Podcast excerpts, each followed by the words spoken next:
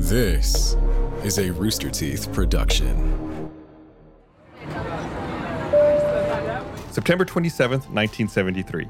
Texas International Airlines Flight 655, a Convair CV 600 twin turboprop with 11 people on board, is preparing to depart from El Dorado, Arkansas, bound for Texarkana, Arkansas. There's a line of thunderstorms to their west, so they're trying to figure out a safe way they can get past the storms and on to their destination. At 8:15 p.m., they depart for their 60-mile trip. 35 minutes later, the pilots get lost trying to fly around the storms and are not heard from again. The flight was so off course it took rescuers 3 days to find the wreckage. How did these pilots get so lost that they disappeared and couldn't be found? Find out on this episode of Black Box Down. Hello, everyone. Welcome to Black Box Down. It's Gus and Chris. Hello, Chris. Hello. I always feel weird doing the intro by myself, and then it's like, and Chris is here. okay, I, I want a soundbite of that. I want. I'm, going to set that as my text message noise. Anytime you text me from now on, I'm gonna. It's gonna Oh, make no. that noise. You're I gonna love it. hate me. So before we get into the episode, as always, want to remind you to follow us on social media at Black Box Down Pod. And also, we have some merch if you want to check it out at store.roosterteeth.com. We got some pretty cool shirts, some stickers, a mug. I just used the mug this morning, drank my coffee before recording this episode. It's very good for coffee. It's a great coffee mug. Go check it out, give us some support, or uh, share the podcast with a friend or with anybody you know. Uh, really does us wonders. Best thing you can do for a podcast is sharing it with someone you know. So, this one, Texas International Airlines Flight 655, was a passenger flight. It actually originated in Memphis, Tennessee, and its final destination was Dallas, Texas. But along the way, it was going to stop, or did stop, in Pine Bluff, Arkansas, El Dorado, Arkansas, and then it was supposed to stop in Texarkana, Arkansas before going on to Dallas back on September 27th, 1973. That's almost uh, what? That's uh, almost 48 years ago to the day that we're recording this. Huh. And how many how many people were in it? 11. It was uh, eight passengers, the two pilots, and a flight attendant. It wasn't a big plane. It was one of those. It was a twin turboprop, so it's like the two Yeah. propeller planes. Not a very big plane. These Convair CV600s. We haven't talked about these planes before, just because they're kind of older. They were made between 1947 and 1954. Just to give you kind of a mental picture, it's like kind of what you would see in an old black and white movie when you picture people flying, like uh, that those kinds of planes. Okay. So it, like I said, slightly older, so it's a smaller plane, not a ton of people. And uh, this particular flight was crewed by Captain Ralph McDonald Crossman, who was 41 years old, and he'd been with the airline since June of 1959. So he'd been with them for about 14 years. Had 11,800 hours of flight time. First officer was William Fred Tumlinson, who was 37. He'd been with the airline since October of 1965 and had 7,106 hours of flight time. This particular plane, like I said, was a General Dynamics Convair CV600. It was manufactured in April of 1948. So what is that? It's about 25 years old at this point. It was a twin propeller aircraft. It had a capacity of for 44 passengers, but like we said, there were only 11 people on board. The plane had 51,208 hours and 25,913 landings. So this plane was a bit older. I mean, this plane was made right after the end of World War II, and this incident mm. happened in 1973 Yeah. just throwing that out there for for flavor so you can try to picture it in your mind in your mind's eye what this plane looks like i'll post a photo of what this plane looks like you know on social media i think that the the texas international airlines uh, i think the way they painted this plane was actually pretty cool Uh, it's it's really striking it's got like a the tail is like blue with a white star kind of like the texas flag and then with a, a red stripe going through the plane i think it looks it looks kind of cool They painted stuff cooler back then. they did. So flight 655 departed Memphis at 6:42 p.m. Central Time. Then, like I said, stopped at Pine Bluff, and then it continued on to El Dorado. And Pine Bluff and El Dorado, you've probably never heard of these cities or these airports No. before, I assume. These are pretty small airports. There's no tower at them, so that's why they're flying kind of a small plane doing these, you know, this run. At 7:51 p.m., the crew contacted the El Dorado Flight Service Station and requested airport advisory. So the flight service station, it's an air traffic facility that provides information and services to pilots before, during, and after flights. But unlike air traffic control, they're not responsible for giving instructions to pilots. So it's like a step down from air traffic control. They're just like information. Like it's like the pilots calling 411. God, people don't even do that anymore. it's, it's like the, the, the pilots, you know, looking stuff up, you know, just getting general information. God, I'm old. Like Googling, yeah. But you know, yeah, I guess googling, you know, just looking up information, but not they're not being given any instructions. Yeah, they're like doing a little re- library research on the go. yeah. So the controller at the flight service station advised the crew about information for the airport, which were you know clouds were broken at twenty five thousand feet, seven miles of visibility, temperature of seventy eight degrees, dew point of seventy five degrees, calm wind, uh, an altimeter setting of thirty point oh five. So the controller then advised Flight 655 that there were two pilots in the service station who had been briefed on the weather toward the west, and they could probably supply them with additional weather information. So the flight service station's like, hey, you know, if you want to go talk to those guys, they might have more information. it's really, really weird to think about, right? It's like there's no official information. It's like, hey, go talk to those guys. They heard from someone else, like kind of a telephone game for what's going on. God, information used to suck. Right. Yeah. We kind of take a lot of stuff for granted now, the internet and everything's so readily available. It's like 1973, you're dealing with a totally different world. So the pilots for Flight 655 requested to meet with those two other pilots and talk to them when, you know, when they arrived. And, you know, they found out there's a line of thunderstorms in the west around Texarkana. And the crew for Flight 655 aren't quite sure how they're going to get around this. You know, they want to, because that's where they're going. They're, they're flying in that direction. Flight 655 landed at El Dorado at 7:53 p.m. and the crew talked with the pilots and used the Convair's weather radar to examine the weather echoes to the west. The crew commented on what appeared to be a 15-mile wide break in the line of echoes about 35 miles west northwest of the airport. And just for reference, Texarkana is only about 60 nautical miles northwest of El Dorado. So this is supposed to be a pretty quick flight. Yeah, that's. I mean, they could have driven it. Yeah, they could have. Yeah. But these people might have been coming I mean, from further back. They might have come from another airport further east. They might have come from Memphis and are Yeah. just like hopping on their way there. Or they might even be on their way on to Dallas and just stopping at Texarkana Mhm. on the way. I liken these these kinds of flights, especially back then. In my mind, I think of a lot more of like a bus trip where you got to stop a couple times before you get to your final destination. Like this is going in the direction you Mm. need, and you're going to stop a few times, and then you'll eventually get where you're going. I guess it's weird to think about, but was that more common back then in the seventies? Yeah, I want to. Uh, so I don't know about in this time frame specifically, but previously, yeah, that would have been more common. Eventually, the industry got to more the model we're used to today, which is more like the hub and spoke system, where you fly to a hub airport and then you know you'll fly on to your final destination if there's not a nonstop, to kind of like cut down on unnecessary stops and cut down on travel time. But anyway, so like we said, you know, that all boils down to the fact that this is a short flight, 60 miles. Uh, it's only 60 miles away. The crew of Flight 655 did not report any aircraft discrepancies to the Texas International Station agent, nor did they inform him of their intended route to Texarkana. They then departed El Dorado at 8:15 p.m. Uh, and just for reference, like I said, this is uh, late September, 8:15 p.m. The sun's down; it's dark by this time of day. So they, you know, this they're flying at night. So like I said, they departed at 8:15 p.m. The captain did not activate the computer-stored IFR flight plan and did not file a flight plan. As they taxied to the runway, the crew contacted the flight service station and stated that they would be proceeding to Texarkana under VFR. So, you know, I used the, the terms VFR and IFR there just as a refresher for you and for the audience. Uh, VFR stands for Visual Flight Rules. And it basically means that under good weather conditions, you can fly around and not have to talk to air traffic control unless you're within certain controlled airspaces. IFR is instrument flight rules. And when you fly under IFR, the pilots are relying on their instruments and the help of air traffic control to get them to their destination. They must file a flight plan and they must be in contact with air traffic control at all times.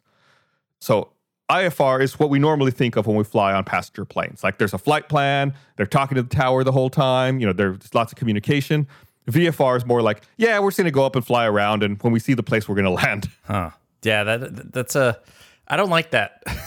that's I don't even like doing that when I drive. Like in my car, I don't like. Well, I'll look around for it. Yeah, I'm going to give you a spoiler, Chris.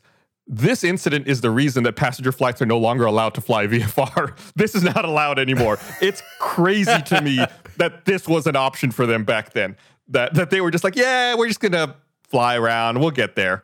It's bonkers to me that an airline would have been allowed to fly this way. So, after takeoff, the flight flew a magnetic heading of 290 degrees and climbed to an altitude of 1,500 feet. The flight operated between altitudes of 1,500 and 3,000 feet until 8:49 p.m. So these are low altitudes. And again, this is a short flight. So from this time on, for after 8:49 p.m., they stayed within the range of about 2,025 feet and 2,200 feet. So you know, really, really low altitudes. how can I put this into reference? So, for reference, the tallest building in downtown Austin, this only applies to you, Chris, because you live here in Austin with me. The tallest uh-huh. building in downtown Austin is about 1,300 feet. So they're flying between 2,000 and 2,200 feet. So they're not flying much higher than the tallest That's- building in downtown Austin. Yeah, and normally don't they like big commercial planes? They fly at like forty thousand. Yeah, they, they fly between 35 and 40,000 feet. Yeah. But remember, this is an older plane. Like we talked recently about Pan Am yeah. 7, remember? Yeah. And they, they were flying at 10,000 feet. Yeah, okay, but still, that's real low. Still, this is really low. It's kind of kind of wild to me. But I guess they're only going like sixty miles. So Right. Again, they're not going very far. So it doesn't, it seems shocking to see such a low number. But then you're like, yeah, but it's an old plane and they're not going very far. Maybe that's okay. I don't know. It just seems really low. These are just really low numbers. I, I, I just wanted to reemphasize that so the audience knows like, by modern standards, this is unusual. Up until 8:46 p.m., the aircraft flew various headings in a general northwest direction, uh, and then turned towards the west. At 8:51, they then turned to a heading of 240 degrees. The report notes that when they made their turn to the west, they were about 100 nautical miles north of the direct course between the two airports. So they really flew out of their way trying to get around this weather and um, navigate to Texarkana yeah, yeah, they're just kind of way off. Again, they're on visual flight rules, so they're just kind of flying around. like oh, it looks messy over there. We'll go this right, way. right, and like using the radar to scan the weather. Like, yeah, you know, we're kind of kind of heading that direction, and we know once we get close, then we'll figure it out. I guess. The cockpit voice recorder indicated that the crew did not attempt to contact ground facilities after takeoff from El Dorado. The cockpit voice recorder also indicated that the first officer was the one flying the aircraft and the captain was giving heading and altitude orders to him. The crew was attempting to circumnavigate and penetrate the weather while trying to remain under VFR. So, just like we said, they're kind of like trying to fly around the weather using visual flight rules. As the flight progressed, the first officer expressed concern about the flight's position relative to the elevation of the terrain. Uh, at this time, the cockpit voice recorder and flight data recorder showed the flight operated in instrument meteorological conditions, which is referred to as IMC, uh, and the aircraft's radar scope depicted ground returns and precipitation echoes. So they're watching the radar, you know, looking at their instruments, and they can see like precipitation and they can see the ground on it as well. At around 8:40 p.m., the first officer stated, "I sure wish I knew where we were." Oh, yeah, right. You don't. You, I've got things you don't want to hear from the cockpit. a few minutes later, he stated, "Painting ridges and everything else, boss, and I'm not familiar with the terrain." Seeing what he's saying about painting ridges and everything else, like the radar showing us the ground and like the the terrain, and he's like, "I sure wish I knew what was down there," because again. It's nighttime. It's dark. They can't see. They're like in the, in the middle of nowhere in Arkansas. It's not like they're flying over an illuminated city. Mm-hmm. At around 8:49 p.m., the captain ordered a descent to 2,000 feet. The first officer replied with, "Man, I wish I knew where we were so we'd have some idea of the general terrain around this place." right. Again, more things you don't want to hear. The captain told the first officer that the highest point in this area was 1,200 feet, and they were not near that point. The captain had flown this route nine times during September, and all of those flights were with this first officer. So these guys, you know, the captain felt confident, like he knew this area, he knew this first officer, like they should be fine. A couple of minutes later, the first officer mentioned they were about to pass over the Page Vortac. Six seconds later, the captain said that the heading of Texarkana was 180 degrees, but the first officer said it was 152 degrees. So they're disagreeing about what direction Texarkana is from where they are. And actually, the first officer was uh-huh. the one who was correct. They, they should have headed to 152 to get to Texarkana. Because at this point, they were now about 80 nautical miles northwest of the Texarkana airport. So they're past it. Because, like I Oh. said, El Dorado is only 60 nautical miles southeast. So they went those 60 miles and then another 80. So they, they went way past Texarkana. So, you know, they flew a really roundabout, far distance up and around to get through those thunderstorms. 14 seconds later, at 8:52 and 17 seconds, the first officer said, "Minimum en route altitude here is 44 huh," and then it cut out because the airplane crashed. oh no! As he spoke, Yeah, as he's mid sentence, you know, like I said, they're flying at 2,000 feet, and he's like, "Wait a minute, the minimum altitude here is 4,400," but he gets cut off before he can Oh, even finish it. oh no! Right? It's like he's They hit realized he's like, they hit a mountain. Oh my god! And they didn't. They, they Right? They had no idea. They they they didn't know where they were. and they didn't even see it because it was too dark. It was too dark. Yeah. They hit the northern slope of Black Fork Mountain. at an elevation of 2,025 feet, which is 600 feet below the top of the ridge. And of course, the aircraft was destroyed and everyone on board was killed.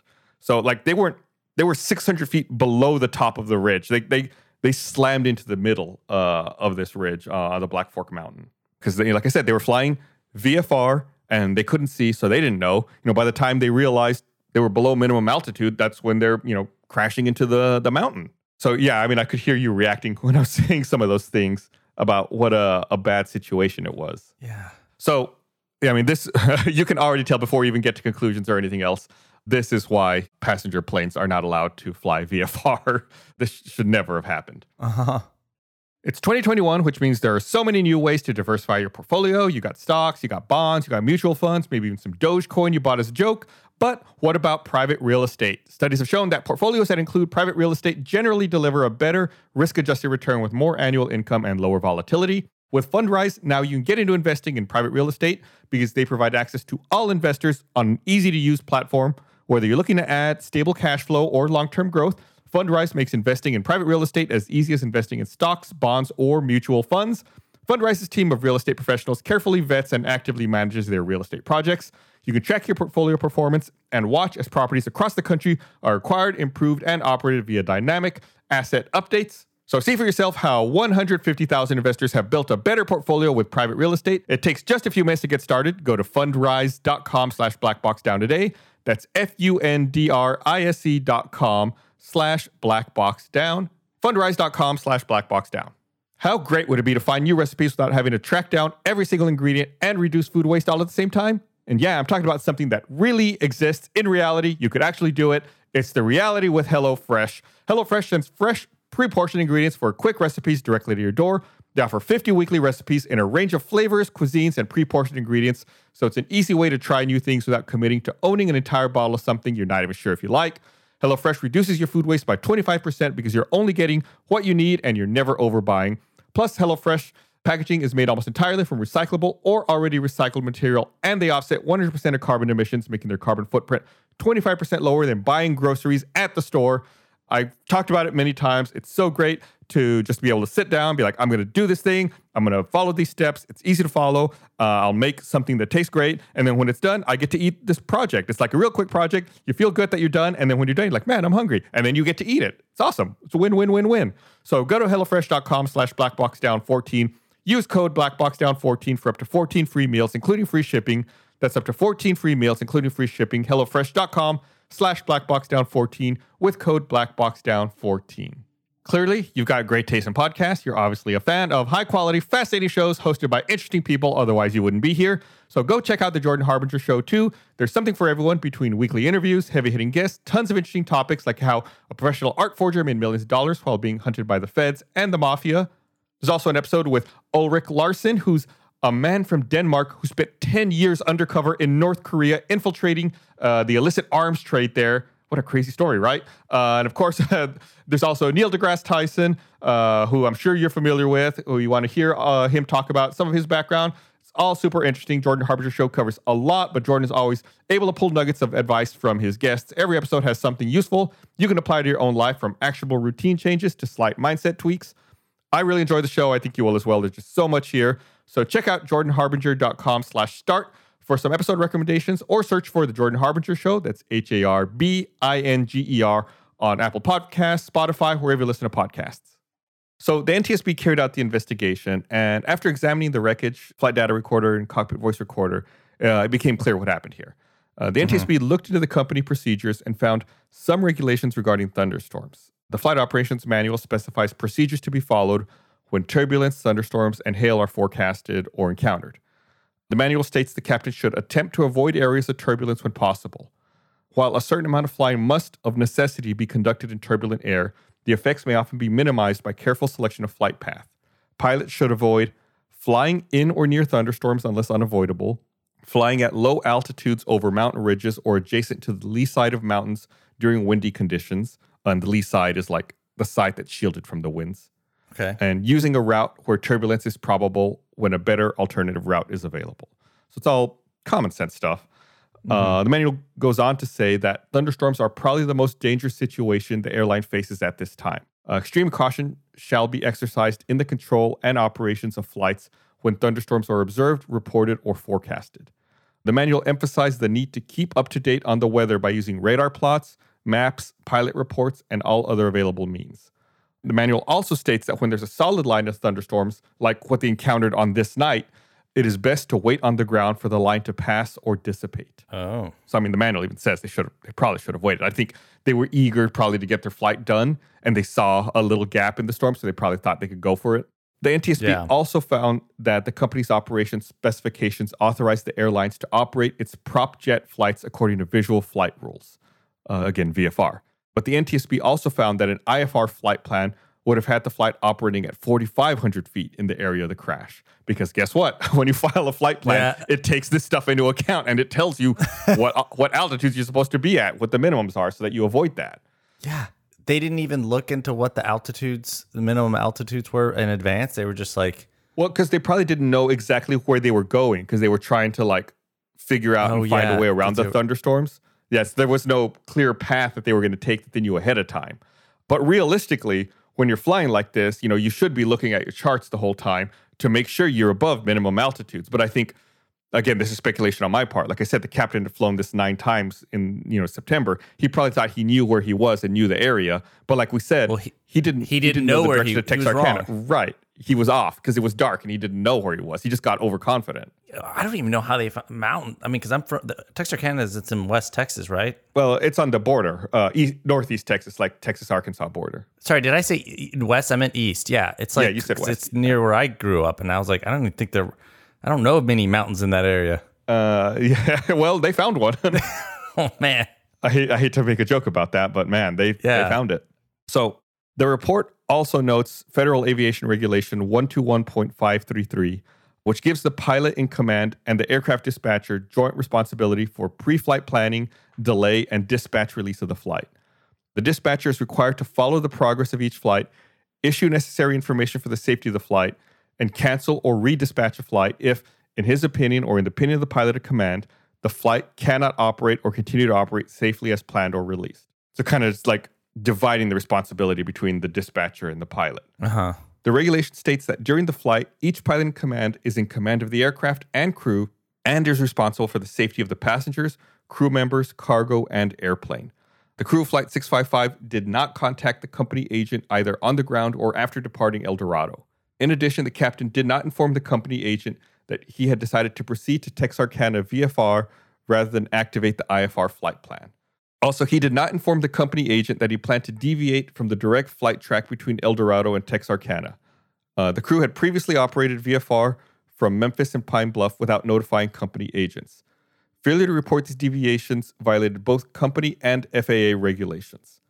The dispatcher did not attempt to uh, ascertain the status of Flight 655 from El Dorado until it was 23 minutes overdue at Texarkana What's the name of that mountain? uh, Black Fork. And then, like to the point uh, that, like I was saying earlier, they were so off course, and you know that no one realized where they were, and the rescuers couldn't find the wreckage until three days after the crash. And you know because they were flying VFR and they hadn't told anyone what they were doing, no one even knew anything had happened until they they were late at Texarkana. You know they were 23 minutes late, and Uh-huh. someone's like, "Oh, something's not right." You know, we, we Yeah. start looking for them. It's it's just insane to me the way that we fly today and the way we operate airports that this even happened. So the NTSB also notes that there were seven Vortacs and five radio beacons available to Flight 655 along its route from El Dorado to the crash site. And we've talked about this before. Like these are navigation beacons that they can use to figure out where they are. Mm-hmm. The area in which the accident occurred was under the jurisdiction of Fort Worth Area Control, and radar service was available upon request. When examining the wreckage, the NTSB found that the only VOR frequency selected was the one at Texarkana. The Page Vortac was about 13 and a half miles west of the accident site and has a code identification followed by a voice identification and warning that says the elevation is 2,700 feet.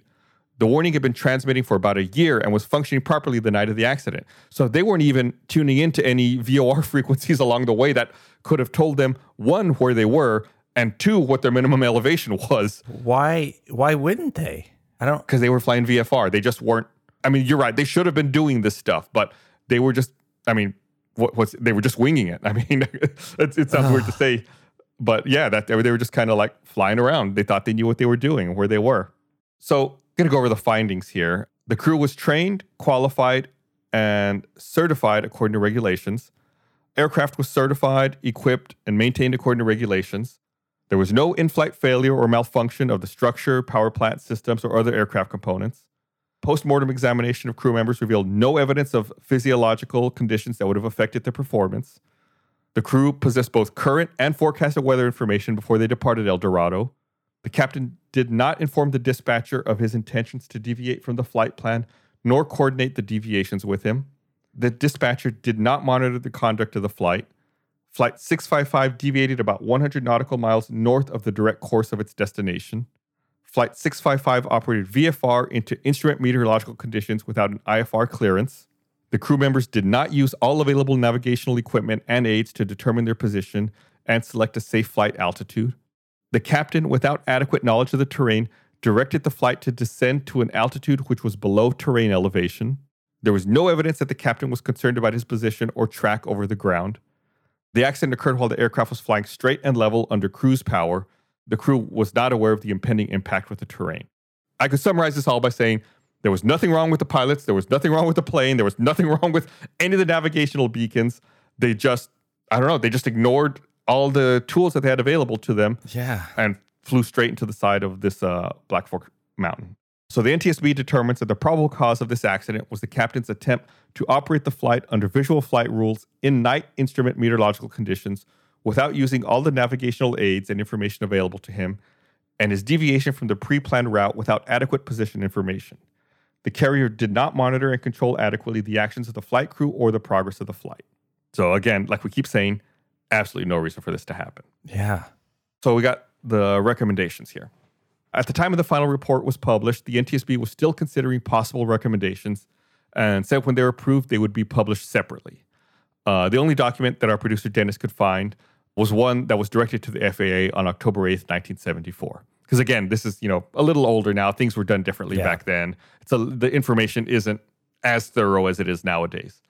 So big shout out to to our producer Dennis for finding all the information on this one. It's uh, a it's a lot more to dig through to to pull up information on this, but this is a very important incident because, like I said earlier, flights are no longer allowed to fly VFR when they have passengers on board. They have to fly IFR and have flight plans. Anyway, here's what the NTSB wrote. Other investigations have revealed intentional descents below minimum descent altitude and unprofessionalism during which the basics and safe operating practices were totally disregarded. Yet the records of the pilots involved show that they conducted themselves properly when being observed by check airmen or FAA air carrier inspectors. To determine what motivates a pilot to disregard prescribed operating procedures is difficult, therefore, a solution to the problem is not readily apparent. Usually, human error has been reduced through increased training, standardization, and restrictive regulations. History has proved that neither increased flight checks nor new regulations alone will improve safety, nor will these actions ensure professional performance. Yet, professionalism is fundamental to safe operations in civil aviation. The high standard of professionalism possessed by most pilots must be instilled in all pilots. Professional standards committees should be able to assist substantially in this regard.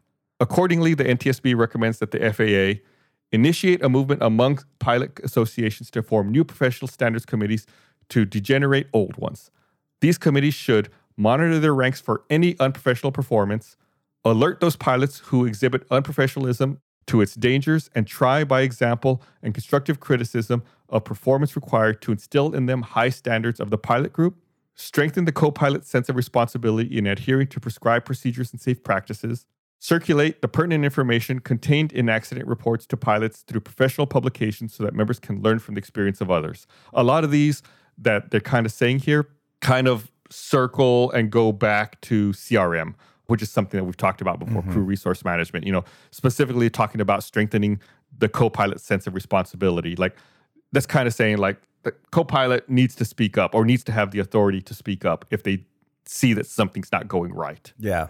Uh, anyway, they have another one here. Develop an air carrier pilot program similar to the General Aviation Accident Prevention Program that will emphasize the dangers of unprofessional performance in all phases of flight. The program could be presented in a seminar using audiovisual teaching aids to call the pilot's attention to all facets of the problem.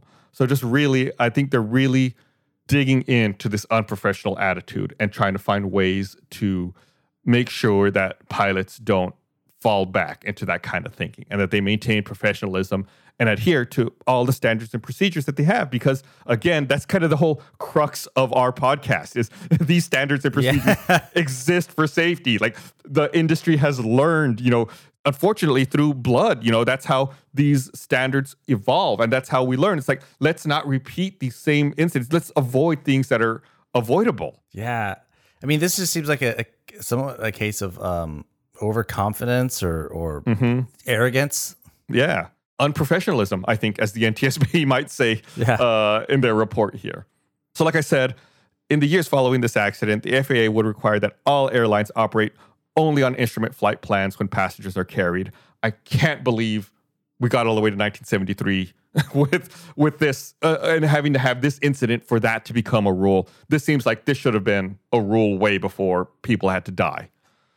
This was actually the only fatal accident for Texas International Airlines. Uh, eventually, the airline was merged with Continental in 1982, and the last Texas International aircraft were seen in 1983. But like I said, if you follow us on social media, I'll post a photo. You can see what Texas International Airlines planes did look like if you give us a follow on uh, on social media at Black Box Down Pod. But that's it. I know this is kind of a, a shorter episode for us because it was it was very very much cut and dry, but nonetheless a very important incident that changed aviation and that we all are a lot safer for today. Yeah. One more thing before we go, I do want to remind everyone uh, if you could do us a favor, I think I mentioned this maybe in our last episode. Uh, we have a survey down in the description uh, for this episode of the podcast. Uh, we just want to learn a little bit about the people who listen to our podcast. Uh, if you could fill it out, it just takes like two minutes, I think. It's real fast. It would really do us a, a big help just so we better understand who you guys are, how you listen to the podcast, and what we could be doing better to try to reach you guys and you know provide uh, the kind of content you're looking for. Make it easier for you to consume it. Yeah, oh, man. Well, yeah, and don't forget. Speaking of which, we also have a YouTube channel. If you listen to podcasts on YouTube, or you know, you want to, there, there's there's really no further visual information. It's just really the audio. But if that's your thing and you you want to get a podcast on YouTube, we have a YouTube channel as well. You might want to go check that out. yeah. We make other content besides Black Box Down, so there's lots of other stuff on YouTube under Rooster Yes. Teeth. so Yes, there's there's lots of stuff that that we do produce. God, well, this just this is just like our plug portion of the podcast. We also make Chris and I also are on a, a Dungeons and Dragons podcast called Tales from the Stinky Dragon. If you'd like to to check that out, uh, you don't have, you don't need to know anything about Dungeons and Dragons. Just kind of like comedy improv in a fantasy setting, where everyone's just kind of having fun playing around. yeah, no lessons learned by blood. no, no, it's it's all it's all fun games there. But thanks for listening, everybody. We'll be back again next week with another episode of uh, Black Box Down. I almost said Tales from the Stinky Dragon, but this is Black Box Down. all right, bye.